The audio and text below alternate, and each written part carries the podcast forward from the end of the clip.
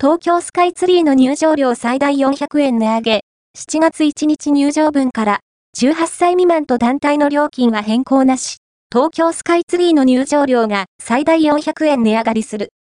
東京スカイツリーを運営する東部タワースカイツリーは、展望台への大人の入場料金を、前売り券と当日券、ともに7月1日入場分から値上げすると発表した。地上から350メートルの展望デッキに入場するチケットは300円、地上から450メートルの展望回廊は100円、展望デッキと展望回廊のセット券は400円、それぞれ値上げする。18歳未満と団体の料金は変更しないとしている。